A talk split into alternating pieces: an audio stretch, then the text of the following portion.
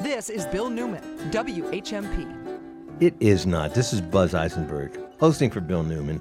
And uh, this is a real treat. I've known uh, about Larry Hott. I've been introduced to Larry Hott. We've uh, had a couple of words here and there, but I've never been. And you, sir, are no Larry Hott. I'm not even Larry Hott. So it's cool films with Larry Hott. Larry Hott? Good morning. Good morning, Buzz. Good morning, Monty. What's hot? I have a great film for you this morning. This is one of my favorite films of all time. It's a f- kind Okay, of- that was it for Larry Hott. That's it. We're Uh, gonna guys, see, you on. see you later, guys. this is a film when I tell people about it, their eyes glaze over. Let's do a test. okay. Would you like to watch a film about a writer and his editor? No, no, nobody would want to watch that film. It I'd rather have my eyes poked out. Even if the writer is Robert Caro, who wrote The Power Broker and is working on, as he says, the fifth volume of a three-volume series on Lyndon Johnson, and the editor is Robert Gottlieb, who used to be the editor of The New Yorker, uh, was the longtime editor of, of Knopf or Knopf, however you want to pronounce it. Um, so Yeah, I but thought- still, this this isn't this a Supreme Court justice with his clerk. This isn't No. Tom Brady with uh, with his coach. This is This is a backroom researcher. This is a guy who he spent seven years writing The Power Broker, which is a story ab- about Robert Moses and how he created New York, and now has spent more than 50 years writing the biography of Lyndon Johnson. 50 years. Okay, so there you have start to have a story. Who's the filmmaker? Lizzie Gottlieb, who is the daughter of Robert Gottlieb, the other character in the film. Oh. So I, I, I heard about this film. Now I heard it that was great. So I, I went into it expecting it to be good. But still, I was thinking, how do you make a film about a writer and an editor sitting down working together? Well, interestingly enough, the film is almost two hours long. But there's only one scene, and it comes at the very end of the writer and the editor working together, and they wouldn't allow them to have any sound. It's a great scene. It's a great scene because they're wandering around the offices of the of the publishing house, and they can't find a pencil. They reject. They reject an automatic pencil. They won't work with a pen. So there's real drama there. Can they find the pencil? but the film opens with do you basically asking a question have you ever heard of the power broker the book and then they start to show a series of youtube not youtube i'm sorry zoom calls with reporters that are on the news and behind every single one of them is a copy of the power broker. And they say this is a single signal right? These people have read the power broker because the power broker is titled the power broker for a reason because robert moses knew how to wield power. You know anything about Robert Moses is that he was never elected to public office, yet for 44 years he controlled every agency in New York State. And he built the Triborough Bridge, and he built Jones Beach and the West Side Highway, and it goes on and on and on and on. And if you're from New York, he did everything, including destroyed neighborhoods all over the city. And the highway builders who did the interstate highways took a cue from Robert Moses and did the same thing around the country. In fact, in Minnesota, there was a famous thing said there were few blacks in Minneapolis, but the highway builders found them. They got mm-hmm. that from Robert Moses. But this film is not really about Robert Moses. It's about the process of writing and the editor who edits that writer. How do you make a film out of that? So let's hear a little clip. This will give you a sense of what Robert Caro is like. When I was still very young, an old, gruff newspaper editor made me an investigative reporter. And when I said to him, but I don't know anything about investigative reporting, he said, just remember, turn every page. Never assume anything. Turn every goddamn page. That's what the film is really about. What is it like to be a researcher who works for 50 years on a book? And what's it like to be the editor who tries to trim him down? There's a great scene where they're talking about the power broker and how many millions of words were in it. Millions of words were in it. And the first fight that the editor and the writer had over how do you cut it down. He said, well, maybe we should put it in, into two volumes. And, K- and says, look, I can get people interested in Robert Moses once, but I'm not going to get interested in Robert Moses twice. So my favorite scene in this film, and this is the film that the scene when I tell people about it, they really go to sleep, but because I don't understand why I like it so much and other people don't. Robert Moses and Robert Gottlieb have a fight over the use of a semicolon. Right. Uh, how do you turn that into tension in a film? And they bring in uh, Mary Norris, who's the New, York, the New Yorker. Uh, she's called the comma queen. She's the copy editor, and she talks about what. Why would you fight about a semicolon? But one of the fun things about this, this is a real inside filmmaking. You know what a jump cut is? A jump cut, you see it frequently in all kinds of movies, and you just go from one thing to another without anything in between. In documentary editing, a jump cut is when you have an interview and then you cut out a sentence, and you usually, uh, if you don't cover it with B roll, with photograph or something like that, you just cut again to that person. So it's a little bit of a jump, right? So what the editor does in this case, talking about the semicolon, they keep doing jump cuts, creating sentences that are combined, which is what a, a, a semicolon does, right? It's kind of a pause where you don't want a period. It's sort of somewhere between a, a period and a comma. You know, it's just something that ties two sentences together. Nish to hin, nish to hair, right? Right, Yeah. and she and she does it just on the on the image, and if you're not paying attention, you, you wouldn't see it. So it's subtle.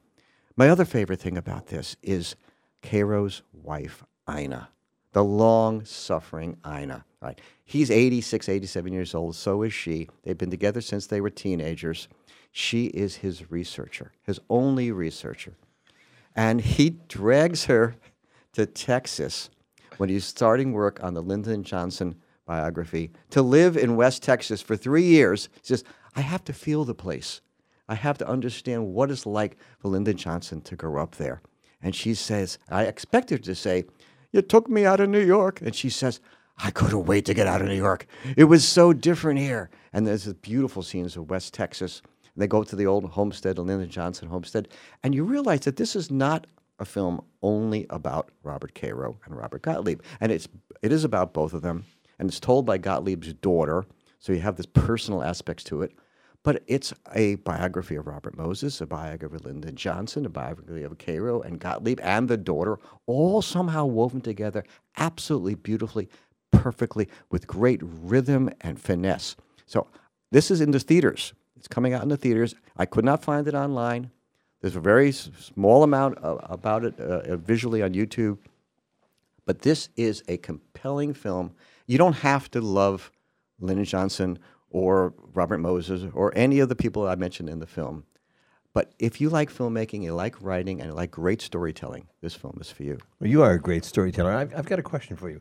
When, if you if you want to do a documentary or a biopic and you want it to be accurate, when the editor says, "Well, in terms of making the film work as a film, tweak it this way or that way," are you wor- more worried about the accuracy that that tweak might result in, or the film that it might help make? We got poetic license, filmmaking license. So I'm making a film right now. Um, it's called the Niagara Movement. It's about the early civil rights movement and the battle between W.E.B. Du Bois and Booker T. Washington. And we have exactly the same problem every minute in the editing room. And when our advisors come back to us and say, "Well, that's not entirely accurate," we say, "Okay, how can we keep? How can we make it accurate and keep the tension and entertainment there?" And this is the problem with documentary films, right? it has to be entertaining. People don't like to hear that word com- combined with with truth, right? Uh, you, but you, if you, it's not compelling, if you don't hold people's attention, they're not going to bother watching the information that you want to convey. So, how do you? What is the balance between entertainment, tension, conflict, and truth? Right. So we feel this in our politics all the time, right? Just how much do we round off? right? How much do we approximate, and how much do we tell the accurate, complete truth? And this is actually and goes right to that question of why don't- doesn't why don't Trump want to ever testify under oath, right? Because he can get away with saying anything he wants unless he absolutely has to tell the truth. Well, the same thing with I would hate to have my films run, you know, be on, on the stand, right? there, there, there might be a little perjury there. Except your aspiration is truth. The, the aspiration is truth. The aspiration is also at the same time entertainment. And what is entertainment? It's it's pacing, conflict, real all the storytelling techniques, beginning, middle, and end. That's what entertainment is. And uh, Samanti, Yes. I'd like to take a break. Yes. I am the luckiest man in the world. For the first time, I'm in the studio with Larry Hott. Cool films. I'm kind of, you got me. Well, thanks, Buzz. You got me. I'm owning It's this. good to be here. One more time. What's the name of that film that you just reviewed that we can see in theaters soon? It's called Turn Every Page: The Adventures of Robert Adventures of a Writer and an Editor. The Adventures of Robert Caro and Robert Gottlieb. And we're going to be right back, semicolon, with Larry Hott. I don't think a semicolon goes there. no, it doesn't. Who cares? we're going to argue about this. This is Bill Newman, New York, New York. Hi, this is Jessica from Fitness Together. I meet clients every day who tell me that as the number on their scale grew higher, their self esteem dropped lower, and going to a traditional gym absolutely terrified them. Here at Fitness Together, we'll work with you one on one, either virtually or in one of our private suites in Amherst or Northampton. We'll help you set and reach your fitness goals, and most importantly, smile every time you look in the mirror. Fitness Together in Amherst and Northampton. Your self worth is worth Fitness Together. I am Marco, and I am always been full of life, full of energy, and always on the go. At the age of 21, I was diagnosed with kidney disease. My life was saved by an organ donor. Receiving a life saving organ put my life back into play, and I was able to move forward and make my dreams come true. Anyone can sign up to be an organ donor, whether you're 16 or 96. Be a hero, be an organ donor. Register today. Register at registerme.org, sponsored by New England Donor Services. Every day, financial ads claiming to be different from the competition. Are they? I'm Frances Rayam, the money doctor, and I'm about to make a bold statement. I believe the thing to focus on isn't their uniqueness, it's yours. No one has the same financial situation or needs as you, and no one can help us help you better than you. But the truth is, when it comes to managing money, most of us are not as successful as we'd like to be. No matter how focused we are, it's almost impossible to separate emotion, and being in a relationship can further compound the issue. That's why I developed Hug Your Money. Financial coaching coupled with online software and tools to empower you to manage money wisely. We guide you every step of the way to resolve immediate issues and plan for your financial future with modeling scenarios. So, whether it's debt, budget, retirement planning, or a financial crisis, having a Hug coach in your corner is like having a new best financial friend. Hug Your Money is as unique as you are. In fact, it's patented. Visit hugyourmoney.com. Eat more kale, says the bumper sticker. Why assume I'm not eating enough kale? If you eat at Paul and Elizabeth's, there's always kale. There's the Caesar salad with kale, with romaine, or both. There's the vegetarian platter, vegetables sauteed to perfection, including kale. Or just order a side of sauteed greens. Some people treat kale like one of those good for you but no one really likes it things. Maybe those people have never been to Paul and Elizabeth's restaurant, Inside Thornes in Northampton. Want to support the kind of local talk you hear on The Bill Newman Show? Want to hear your business's message here on WHMP? Email us your message at WHMP.com. We'll help you craft a marketing message that'll reach listeners of your favorite WHMP show. And you'll be supporting the local news, Valley Talk, and progressive voices you hear right here on WHMP. Let us know about your message. Email us your message at WHMP.com and add your message to our mission. And hear your message right here on WHMP. Your message at WHMP.com.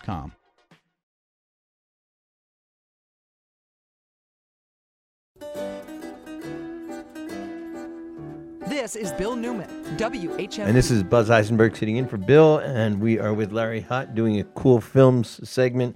Uh, Larry, my history I was born in Philadelphia, went to Atlanta, Georgia, came back and went to college in Philadelphia. My wife went to the University of Pennsylvania. We have a couple of very cool memories about downtown Philadelphia, and I think you're going to talk about a film that we've been talking about for about 30 years, but there was no film. And there is a film now, and it is called The Automat.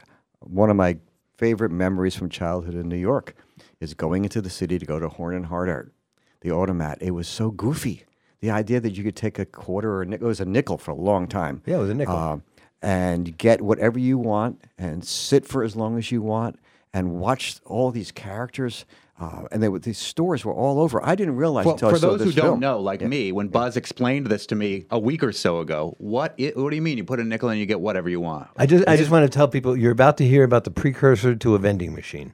Well, it's right. And it, oh, the history of the automat is fascinating. So we should say this is a film. This is a documentary film called The Automat by a woman named Lisa Hurwitz. And I was so charmed by this film. And not so much because of what the automat was, which was basically a big restaurant where all the food was behind these little glass doors, and you put it at the time, it was a nickel or a quarter, always a nickel for coffee, which is an important part of the story. and it spread between New York and Philadelphia and a little bit in Baltimore. And at the time, at its height in the 30s, it was the largest restaurant chain in the world, with literally thousands of restaurants just in mostly two cities, thousands of restaurants, distribution centers employing thousands and thousands of people. And everybody loved it. And it was very high quality food. That's important because that's al- also part of, of the story. Desserts to die for. So what is how does the film open? The film opens in an old warehouse with the junked old not vending machines but the windows that were used to put in the money and the woman the director is walking through these old glass doors where you can see where the money went in and it's kind of spooky and then you hear the voice the distinct recognizable voice of Mel Brooks. Should we hear a clip from the film? As a boy, I was mystified. I became a merchant the day that I was in that automat. But this one was the top. There was all kinds of people, poor people to matrons in furs. There was nothing like the coffee at the automat. Right, the silverware. Here come the actors. It was right near the theaters, and the food was so fresh. From a silver dolphin spout, the coffee poured right out. Not to mention, at the end, a little spurt of cream. There was nothing like the coffee at the automat. I love those little windows that opened, and sometimes what you wanted was missing, and you knocked on the window, waved to the person with. You have to understand they had no latte grande, no quizzical baristas in your way.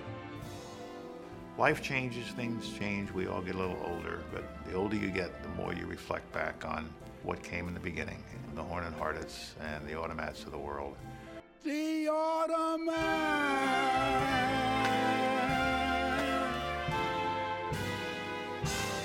Use everything I've said. I'm popular, I'm famous. Make me the spearhead of selling this Meshuggah documentary. if I smile any more broadly, it's going to hurt. you know, I've almost had enough of Mel Brooks and Carl Reiner because they're featured in every film. You know, they're pu- they're pushing.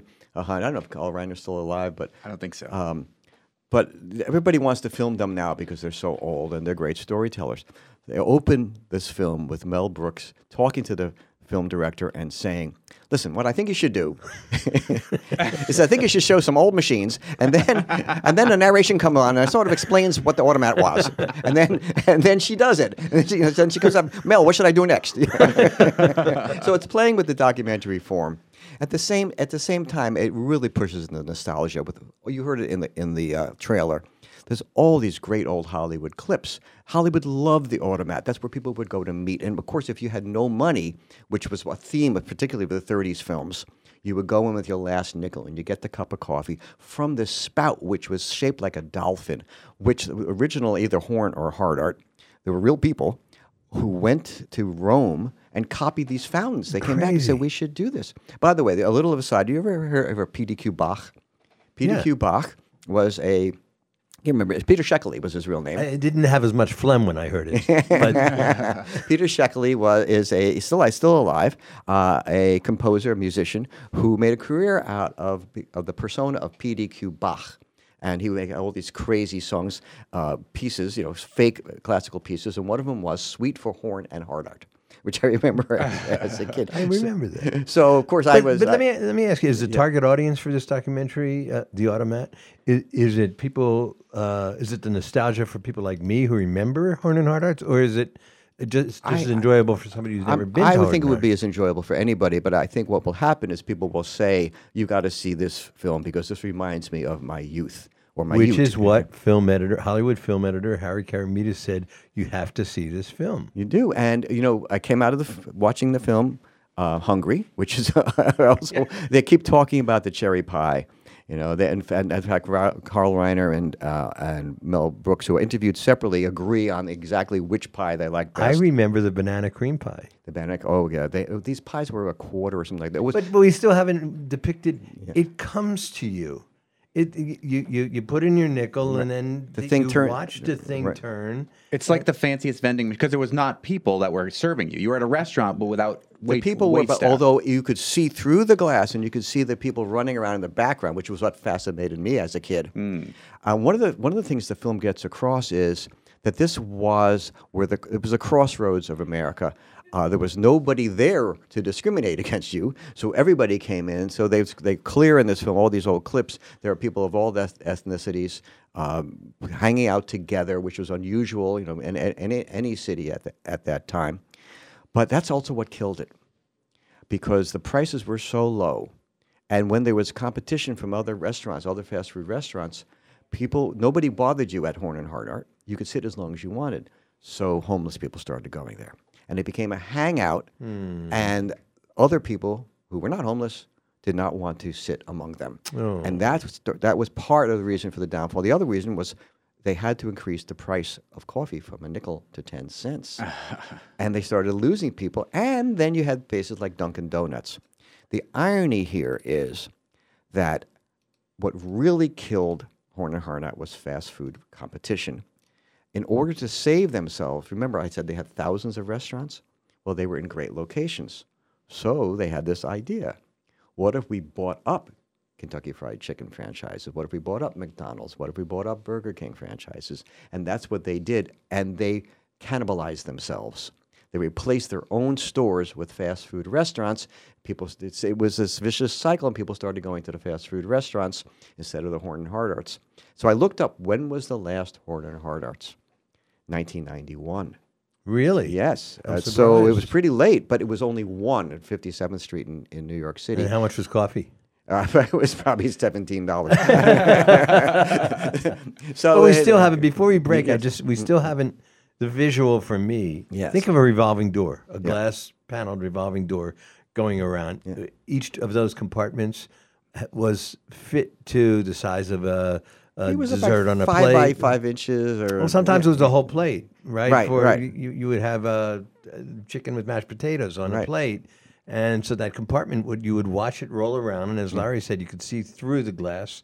As th- it was just a fantastic. It, it was, and it was big. These big, pla- uh, airy and fancy. They were beautifully decorated with chan- chandeliers. So it was a classy joint was that anybody could go to. Classy joint. Was- everything was metal. I, I don't know what the alloy was, Yeah, but it was like it was a brass. They were brass. It was shiny and they were and they were polished. So this was a fun place to go for everybody, And an as- elegant place. And as a kid, as a kid, I mean, you just couldn't imagine. You know, there was play. It was basically a game. It said- it wasn't Chuck E. Cheese, right? Which is the exact opposite of It was a- classy. e- exactly, Well, it's, it's worth noting that um, in the trailer you do hear Mel Brooks, but also you hear the voice of Ruth Bader Ginsburg. You hear Right. the voice of Colin Powell. All of whom had their own relationship. Yes, with yes. the Horn and Hardart. Well, people would go from the Bronx, where Colin Powell was raised, and go downtown because they could afford it.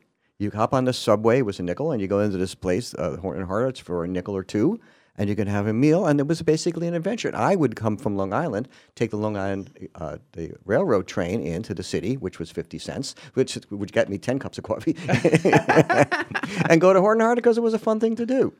And my mother ne- never knew. It. and for me, I was I was going to college around the corner uh, on uh, I think it was uh, 10th and Chestnut in the center of Philadelphia was the Gold Mine, and you could get a like three inches thick pastrami sandwich or something for a dollar and a nickel, uh, or I would go to Horn and Hardarts, and those are my favorite places to go to lunch. So the Automat is on all your favorite streaming services. It's, uh, I think, an hour and a half film by Lisa Hurwitz, and it's well worth your time. But just uh, don't watch Hungry.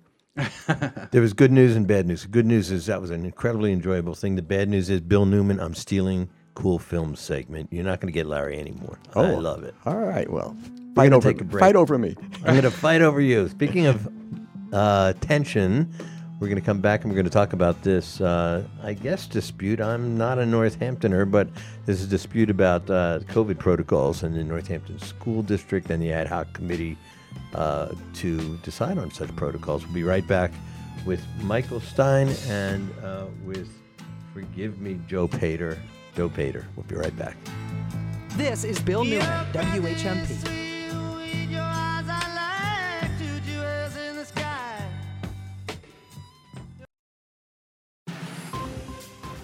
For WHMP News, I'm Jess Tyler. Reading and math scores for middle school students in Massachusetts are at their lowest levels in over a decade, according to new data from the National Assessment of Educational Progress, also known as the nation's report card. School districts that already had the technology for remote learning and other resources had less significant drops in achievement, according to state data. Superintendent of Mohawk and Hawlemont School Districts, Cheryl Stanton. In places like Mohawk Trail, we were spending a lot of time at the very beginning of the pandemic bringing our technology and our devices up to where students could engage and staff could engage with remote learning. The most recent test data shows the lowest math and reading comprehension scores since 2003. Vehicles were breaking down this weekend after diesel was mistakenly put into gas tanks at Honey Farms Shell gas station on Route 202, Daniel Shays Highway in Orange. Many drivers found out that something was wrong shortly after leaving the last station where they thought they had filled up with gasoline, but instead got diesel. Tow companies, law enforcement agencies, and insurance companies have been fielding dozens of calls. Honey Farms employees and corporate offices have not commented on the incident. Four teenagers are being charged with stealing and crashing a police cruiser in Springfield Friday night. The teens allegedly crashed the vehicle around 7:20 p.m. and fled the scene. Officers located the teens, all between the ages of 14 to 16, attempting to break into vehicles the following day. Few breaks of sunshine early this afternoon, then clouds return and scattered showers a possibility late this afternoon, a high of 66 to 70. Scattered showers tonight, overnight lows in the 50, mostly cloudy scattered showers tomorrow, 64 to 68, mostly sunny mid 60s on Thursday. 22 News Storm Team meteorologist Brian Lapis, 1015 WHMP. This News Minute is brought to you by our partners at Holyoke Media. Yo soy Johan Rashi Vega con la síntesis informativa de Holyoke Media. Un tribunal federal de apelaciones ha bloqueado temporalmente el plan de condonación de préstamos estudiantiles del presidente Biden, lo que impide que se borre cualquier deuda. Pero la administración está alentando a las personas a continuar presentando sus solicitudes. El fallo que ocurrió el viernes por la noche se produce menos de una semana desde que se puso en marcha el portal de aplicaciones. Ya se han registrado casi 22 millones de personas, más de la mitad de los prestatarios que califican. La administración podría haber comenzado a procesar solicitudes y cambiar los saldos de los préstamos a partir del domingo. El bloque fue emitido por el Tribunal de Apelaciones del Octavo Circuito de Estados Unidos, que está considerando una moción de seis estados liderados por republicanos para detener el programa. La secretaria de prensa de la Casa Blanca, Karine Jean-Pierre, dijo que la orden temporal no impide que los prestatarios soliciten alivio y alentó a los prestatarios elegibles a hacerlo si aún no lo han hecho. Según Jean-Pierre, la decisión judicial no impide que el gobierno federal revise las solicitudes ni prepare documentos para los administradores de préstamos. Se espera que la Corte Federal de Apelaciones anuncie un fallo esta semana. En otras informaciones, los puntajes en una evaluación nacional de lectura y matemáticas se han desplomado en los últimos tres años tanto en Massachusetts como en todo el país. El Estado ha promocionado durante mucho tiempo su desempeño en la evaluación nacional del proyecto educativo que a veces se denomina la boleta de calificaciones de la nación. Durante décadas, los estudiantes de Massachusetts han obtenido consistentemente las puntuaciones más altas de la NAEP o cerca de ellas, pero los últimos resultados del Estado en matemáticas y lectura muestran una marcada recesión a nivel nacional desde que se administró la prueba por última vez en 2019 antes de la pandemia. Yo soy Johan Rashi Vega y esta fue la síntesis informativa de Holyoke Media a través de WHMP. This News Minute has been brought to you by our partners at Holyoke Media.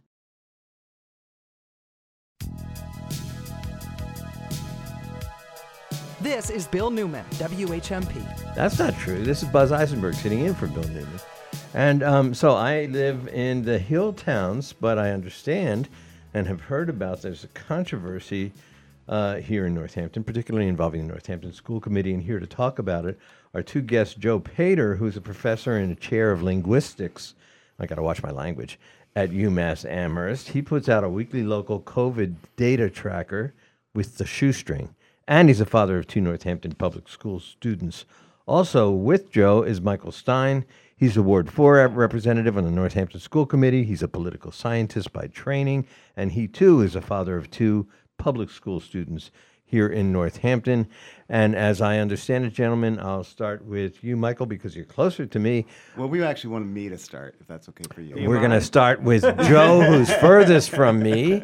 And Joe, why don't you lay out? Uh, there is a controversy. Yes, and that, so And that's I- why I wanted to start to tell you about why we wanted to come on the air. Today. Please do. Yeah. So um, we happened to hear Josh Silver's appearance last week, and he is a member of the ad hoc COVID committee, as is as is Mike, and um, Michael Stein, who's Michael here with us. right, Yep. right with us. And and and our feeling was that he had left out some important information that we wanted to share with you, and also that he gave the general impression that their recommendation was something that just any reasonable person would agree with, and that you know there's just a few people on the school committee who are pushing back against it, but any reasonable person would agree with it. So I did listen to Josh's piece. It was about six minutes long. I listened Right. this morning. So why don't you tell us what the ad hoc committee's recommendation is first, and then we'll talk about what Sure. you disagree with. Sure. So their recommendation is to adopt the DESE guidelines for Northampton Public Schools. What does DESE stand for? That is the depart. Actually, Department of Elementary and Secondary Education. Thank you very much. So I do know something about the DESE guidelines. I've got them right in front of me. And so one phrase, and this is the phrase that we're going to focus on. The Commonwealth is not recommending universal mask requirements. Every other state has guidelines that are in line with the CDC and the American Association of Pediatrics, who say that universal mask requirements are a good idea when COVID rates get high enough. What the DESE language means is that our school committee and our public health people don't have the ability to impose a mask requirement if the hospitals fill up, if teachers are out, if students are out. You might remember that last spring, our public health group did need to impose a universal mask mandate to keep schools open. So it's that aspect of it that we think is not reasonable, that lots of other people think is not reasonable. So the, the committee voted. The, other, one thing that, that, that um, Josh left out Which committee? the ad hoc COVID committee Got it. voted four to two to recommend this. Josh made it seem like any reasonable person, in fact, everyone involved, thought it was a good idea except for the school committee. Well, there were two people on that committee who voted against it. Those two people were the external medical experts. And they voted against it for just the reason that I explained to you right now. And the, just to clarify, it's that if you were to adopt the DESE guidelines as written, if an emergency situation happened, it would not allow Northampton schools to impose a mask mandate. That's correct. That's correct. Is it binding this ad hoc committee's recommendation, or is it just that a recommendation? It was a recommendation to the school committee, and then I'm going to pass it off to Mike, who's on the school committee and received this recommendation. Then the school committee dealt with it in their last meeting. May I just rewind the tape a little bit? Sure. Who, and I should ask you, Michael Stein, uh, who who is it that created the ad hoc committee? Oh, how many hours do we have? I will explain this as quickly as I can. Okay. And before I, I begin, I should say that, you know, I'm here as a member of the school committee, but not on behalf of the school committee, which is important because in our rules, only the vice chair can speak on behalf of the committee. So I'm just here as one member. Um, the ad hoc COVID policy committee was created in March by the school committee in response to an open meeting law complaint about the school health advisory committee, of which there were two school committee members sitting. And so our lawyer advised us that to respond to the complaint, we should form this ad hoc COVID policy committee that would be open. And the mandate that the school committee gave in establishing this was to staff it with um, medical experts, epidemiologists, and physicians that could advise us on specific aspects of our COVID policy. So it was formed in March. It wasn't seated until June or July for a number of reasons that we, we could talk about but don't have to. Um, so that's that's the origin. That's where it came from, and the the remit of it really was to advise us on our existing policy. So in August, the school committee passed an update to our face masks and face coverings policy, which is sort of where all this mitigation is, and um, at that time asked the ad hoc advisory committee to give specific advice around a few areas. One of them was around metrics of when we would impose universal masking. So what was voted on was if the CDC combined level goes to high, we would automatically go to universal masking. The second was um, regarded uh, related to conditions on the ground. So, like in the spring, we had a situation we were not high, um, and there's reason to believe we won't be high in Hampshire County based on our demographics. But we had a situation where we had 1,400 staff absences, 12 clusters, really looking at having to close down the schools if we can't get the spread under control. So a universal mask mandate was imposed then for four or five weeks, which significantly decreased the spread and allowed us to keep the schools open.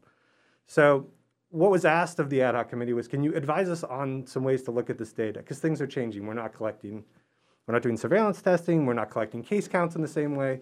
Is there wastewater we can look at? Like, what other things should we be looking at to know if we're going to have a problem? And sort of advise us on what those might be.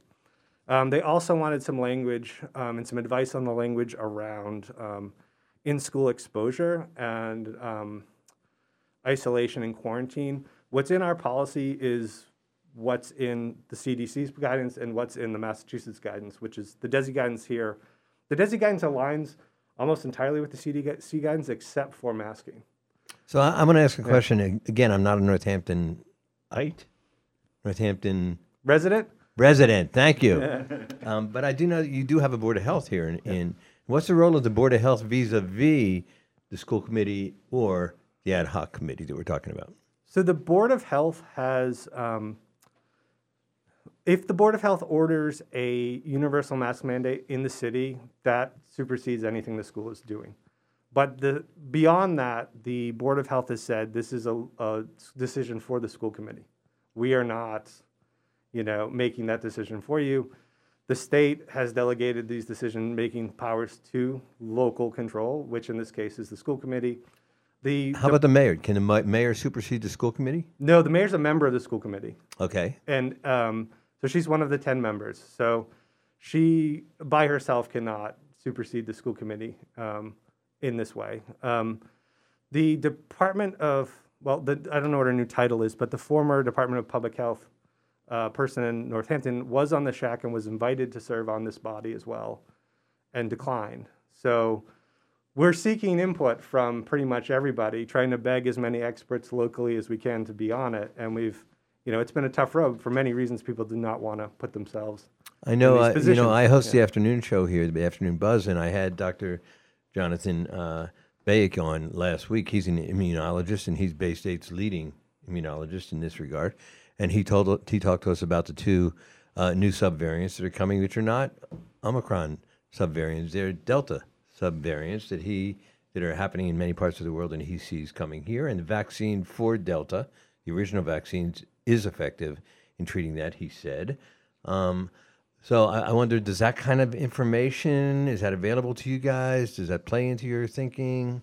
So we should be getting a lot of the uh, operational data and the the sort of on the ground data communicated to us from this super, uh, the school health advisory committee, which is comprised of the superintendent, the director of public health, a number of uh, a couple public nurses that work in the Department of Public Health, it's got a new name now, so I know I'm screwing that up. It's like, you know, Health and Human Services, I think, um, and also some of the school nurses. So they should be providing us with some indication of how many cases they're seeing in the schools, what they're seeing in terms of the wastewater. Northampton is measuring its wastewater again at a local level.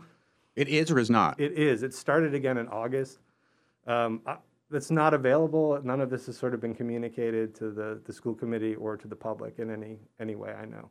Joe Pater, uh, is, why do you think people have dug their heels in so on this one sort of so one issue? Who, who's digging their heels in? I'm not. Sure. Well, that's what I'm trying to figure out because I, I, know that you and Josh see these very differently on the yeah. On the so I, I, I, am not. I can't speak to to Josh's state of mind on this. I have no idea. Um, I, I think I explained to you why I think this is important. Yeah. Yeah. I mean, I do think that, uh, like with so many issues that are facing school boards across the country, we're, we're seeing the same ones here. Um, whether it's regarding critical race theory or accusations of grooming children that tend to be anti-trans positions, or you know misinformation around um, masking, right? So we're we're facing a lot of those same pressures. Um, it's one of the reasons the American Academy of Pediatrics came out before the beginning of the school year again to say, again, there is no evidence that masks harm kids' language and learning development. Here are all the reasons why. Um, but yet, it is a very virulent um, notion that a lot of people believe. And I think from what I see when people write to us, the two things when they engage with you as a school board member you hear are concerns that masks are hurting kids or concerns about um, an infringement on rights. So, like a very strong libertarianism. Yeah, uh, well, also the, the, sort of elephant in the room, in my view, is the uh, the national report card that came out yesterday. The, the assessment that showed that both in math and in reading skills, is the largest decrease in competency in math from 2019 until now was just reported 25 percent lower, and in verbal skills was uh, in reading skills. Excuse me. So yesterday I had a superintendent of the Mohawk Trail Regional School, Cheryl Stanton, was on the show, talking about just that, and that school committees are really focused throughout the Commonwealth on uh, throughout the country on oh my god is this because of virtual learning is because of you know uh, uh, zoom classes as opposed to in person Joe. I, I, I, read a really compelling analysis in the Atlantic recently. I'm afraid I don't have. I saw name. that. Yeah. yeah, which which said it's could be because a lot of kids had family members who died, and that disrupted learning. Yeah. Oh my God, there's so much to be thinking about. We are here with Joe Pater, Michael Stein. They're both parents of children in the Northampton schools, and they're both very much interested in uh, masking and in a, this, I guess, controversy over whether to follow statewide uh, guidances or to for Northampton to require a little bit more strident uh, requirements in our schools with respect to masking. I hope I said that right. We're going to be right back after these messages. Stay with us. This is Bill Newman, WHMP.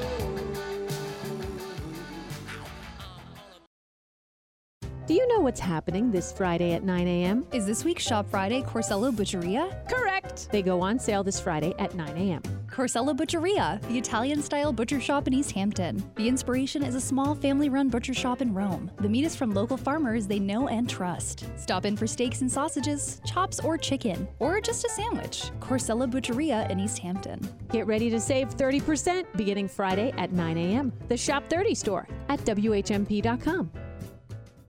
Life moves fast, and kids move at the speed of life. Well, Franklin First is here to help you and your kids stay in control.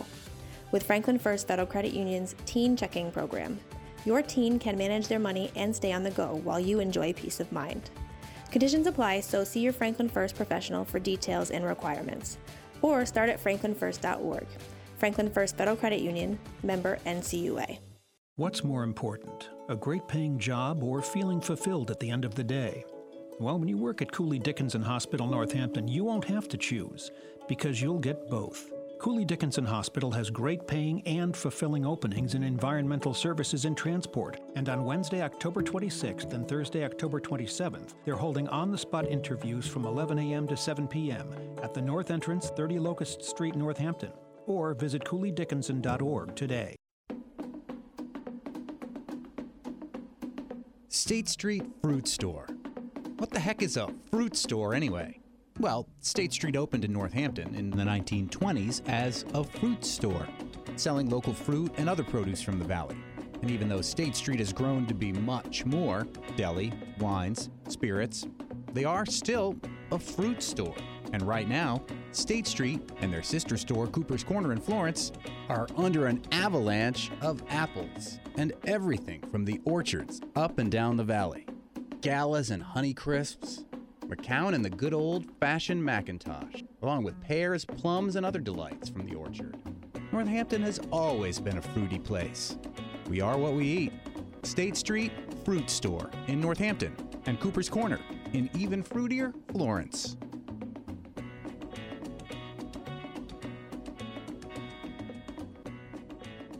When it's happening here in the Valley, we're talking about it. Modest, very minimal increase in the police budget, largely uh, due to just regular contractual um, obligations. Holyoke is nothing like Northampton and Greenfield. The quality of life uh, issues, or demographics, very, very different. So I can never compare our police departments. The challenges we have going on in our city are very, very different. 1015, 1400, and 1240. We are the Valley. We are WHMP. This is Bill Newman, WHMP. And we are back with Mike Stein and Joe Pater, both parents of children in the Northampton School District, both uh, very concerned with um, the COVID protocols that are being implemented by the school committee, and um, both involved in the controversy. Monty Bomani, you had a question you wanted to ask. Yeah, the uh, pressure that I get from some of the people on the ad hoc committee is that wa- Northampton is an outlier, that Northampton is trying to go above and beyond what other school districts in the area and in the state are doing. Is that a, a, a fair impression, or is that not actually what's happening? Well, if, if I were talking to them, I would ask them what their evidence for that is. So, how many school districts did you say there are, Mike? I don't know because of regionals, right? But there's what 351 towns 351. and So, cities, so I don't know if anyone actually knows what all the school districts are doing. I happen to have information from someone who is involved in discussions at Boston, Boston Public Schools that make me believe makes me believe that they're going beyond the bare minimum of the DESE. So nothing in DESE sa- says you can only do what we're doing. And I don't know why Northampton Public School would do the bare minimum rather than going a little further to p- protect the health and safety of our children, like it seems to me Boston Public Schools is doing. Now, and one thing, speaking of Boston Public Schools, Boston Public Schools in the spring kept masks on when Cambridge and Newton took them off. There's been a study that's come out that's shown that that did lead to a reduction in the number of COVID cases in Boston Public Schools. So the problem, it seems, with what the, the the dichotomy on the on the ad hoc committee, the school committee is, is DESE's guidelines don't go quite far enough, but the CDC's do. They say there is a time and a place for universal masking. DESE says there's never a time and a place for universal masking. Would it be amenable to the ad hoc committee and thus the school committee in Northampton if the CDC guidelines and whatever their uh, parameters are for universal masking were adopted in the Northampton schools? I mean, I think we'll find out at the next full school committee me- meeting. There's a an emergency one that came up for November. Um, that's actually sounds like it's not an emergency, a special meeting. I'm sorry, but um, I, in August, the policy that was passed was that it was made in accordance with the CDC guidance. So the existing policy on the books is in accordance with the CDC guidance. It is in accordance with the AAP guidance, Which is uh, the American Association of Pediatrics, which also Not reco- AARP. Yeah, not. That's, that's what I start getting letters from them already. I regret. Likewise, I regret yeah. not signing up at 25 when they accidentally sent me one. Um, yeah, so I, I think that's where we already are, um, and I think the actual question is not why don't we want to follow DESE. It's why is DESE not following the CDC guidance just on this point when every other state in the Northeast is. All other states in the Northeast are recommending, in line with the CDC, that under certain circumstances, universal masking would be a good idea. And DESE, of course, uh, once again, is the Department of Elementary and Secondary Education. Do you think Northampton schools should be masked right now, given what data you have access to? Should there be universal masks in the Northampton Which, by the way, both today? you and Joe are masked right here in the studio right now. Yeah. Uh, because I thought your your glasses were fogging up because you were so attracted to me, but no, it's that mask. It could be both. Who knows? I'll just I'll just clarify that I take my mask off to get on the mic. That's true. Okay, there we go. Um, I would say right now, no, um, with a caveat, which is we have like really poor visibility into like the data. So it's hard, you know, if the data showed an, a reason to do it at this moment, I would, you know, yes. But what I see right now, no. We are uh, at CDC medium in Hampshire County. It just elevated again the end of last week. Mhm. Uh, that's the combined CDC metric. And we are at uh, high community transmission spreads. So there's a lot of COVID in the community.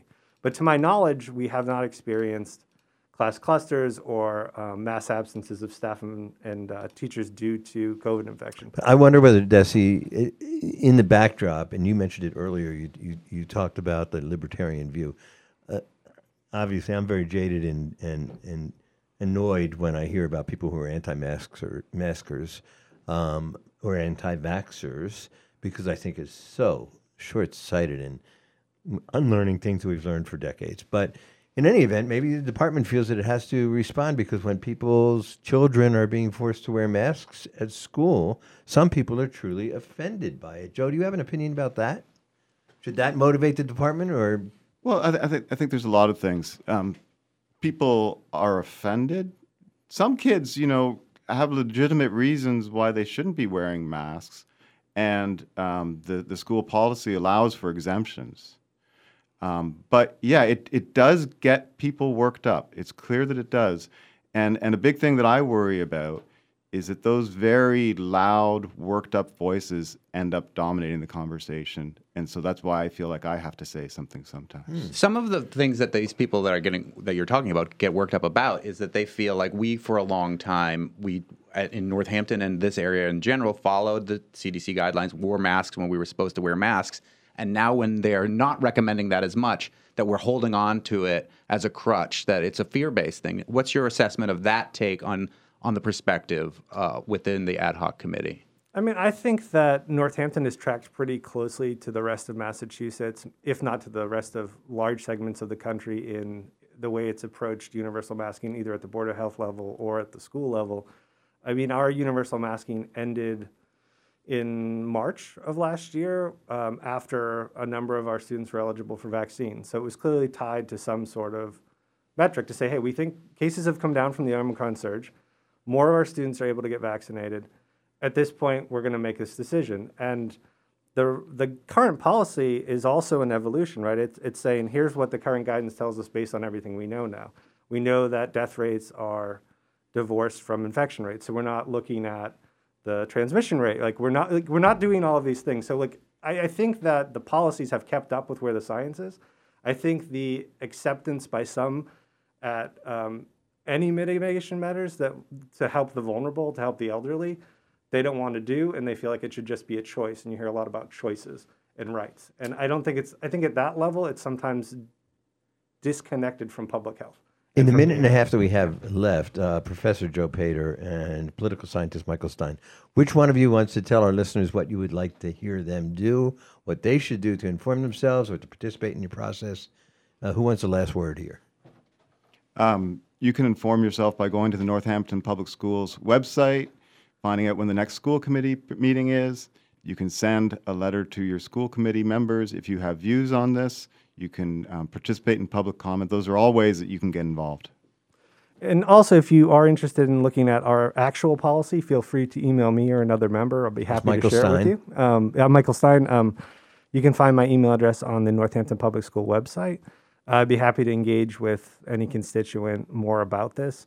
Um, yeah, and, and I think what I would want is for Northampton to continue living its values, making you know really rational science-based decisions with an eye towards protecting the vulnerable, the most at-risk students we have, and members of our community that are disproportionately affected by COVID-19.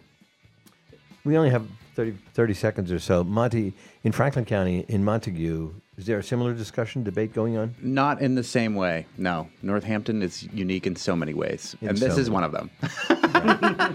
and we all love Northampton. So thank you so much, Joe Pater, Michael Stein. Thank you for your activism. Thank you for being thoughtful parents. Thank you for having us. And thanks for the great conversation. This was excellent. Terrific. And uh, this is Buzz Eisenberg for Bill Newman. It's a pleasure to be with you, Monty, in the studio, and Bill. Always. Uh, we're thinking of you.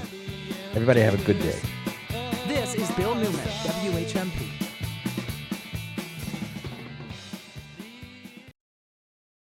In the United States, one in four women and one in seven men are victims of sexual assault in their lifetime. 60% of Americans know a victim of domestic violence or sexual assault. These are your neighbors, our friends, our coworkers, maybe even family members. 75% of Americans say they would step in and help if they saw even a stranger being abused. More and more people are stepping up and talking about it. Let's make it happen. NELCWIT, New England Learning Center for Women in Transition, offering 24 hour crisis line support, walk in appointments, counseling, safe plan, legal services, and supportive supervised children's visitation. If you or someone you know needs NELCWIT, please reach out to them. They'll be there. 479 Main Street, Greenfield, nelcwit.org, N E L C W I T.org, or call 772 Live and local news and 0871. talk for Northampton 772 and the Valley since 1950. WHMP Northampton. WHMQ Greenfield. A Northampton Radio Group station.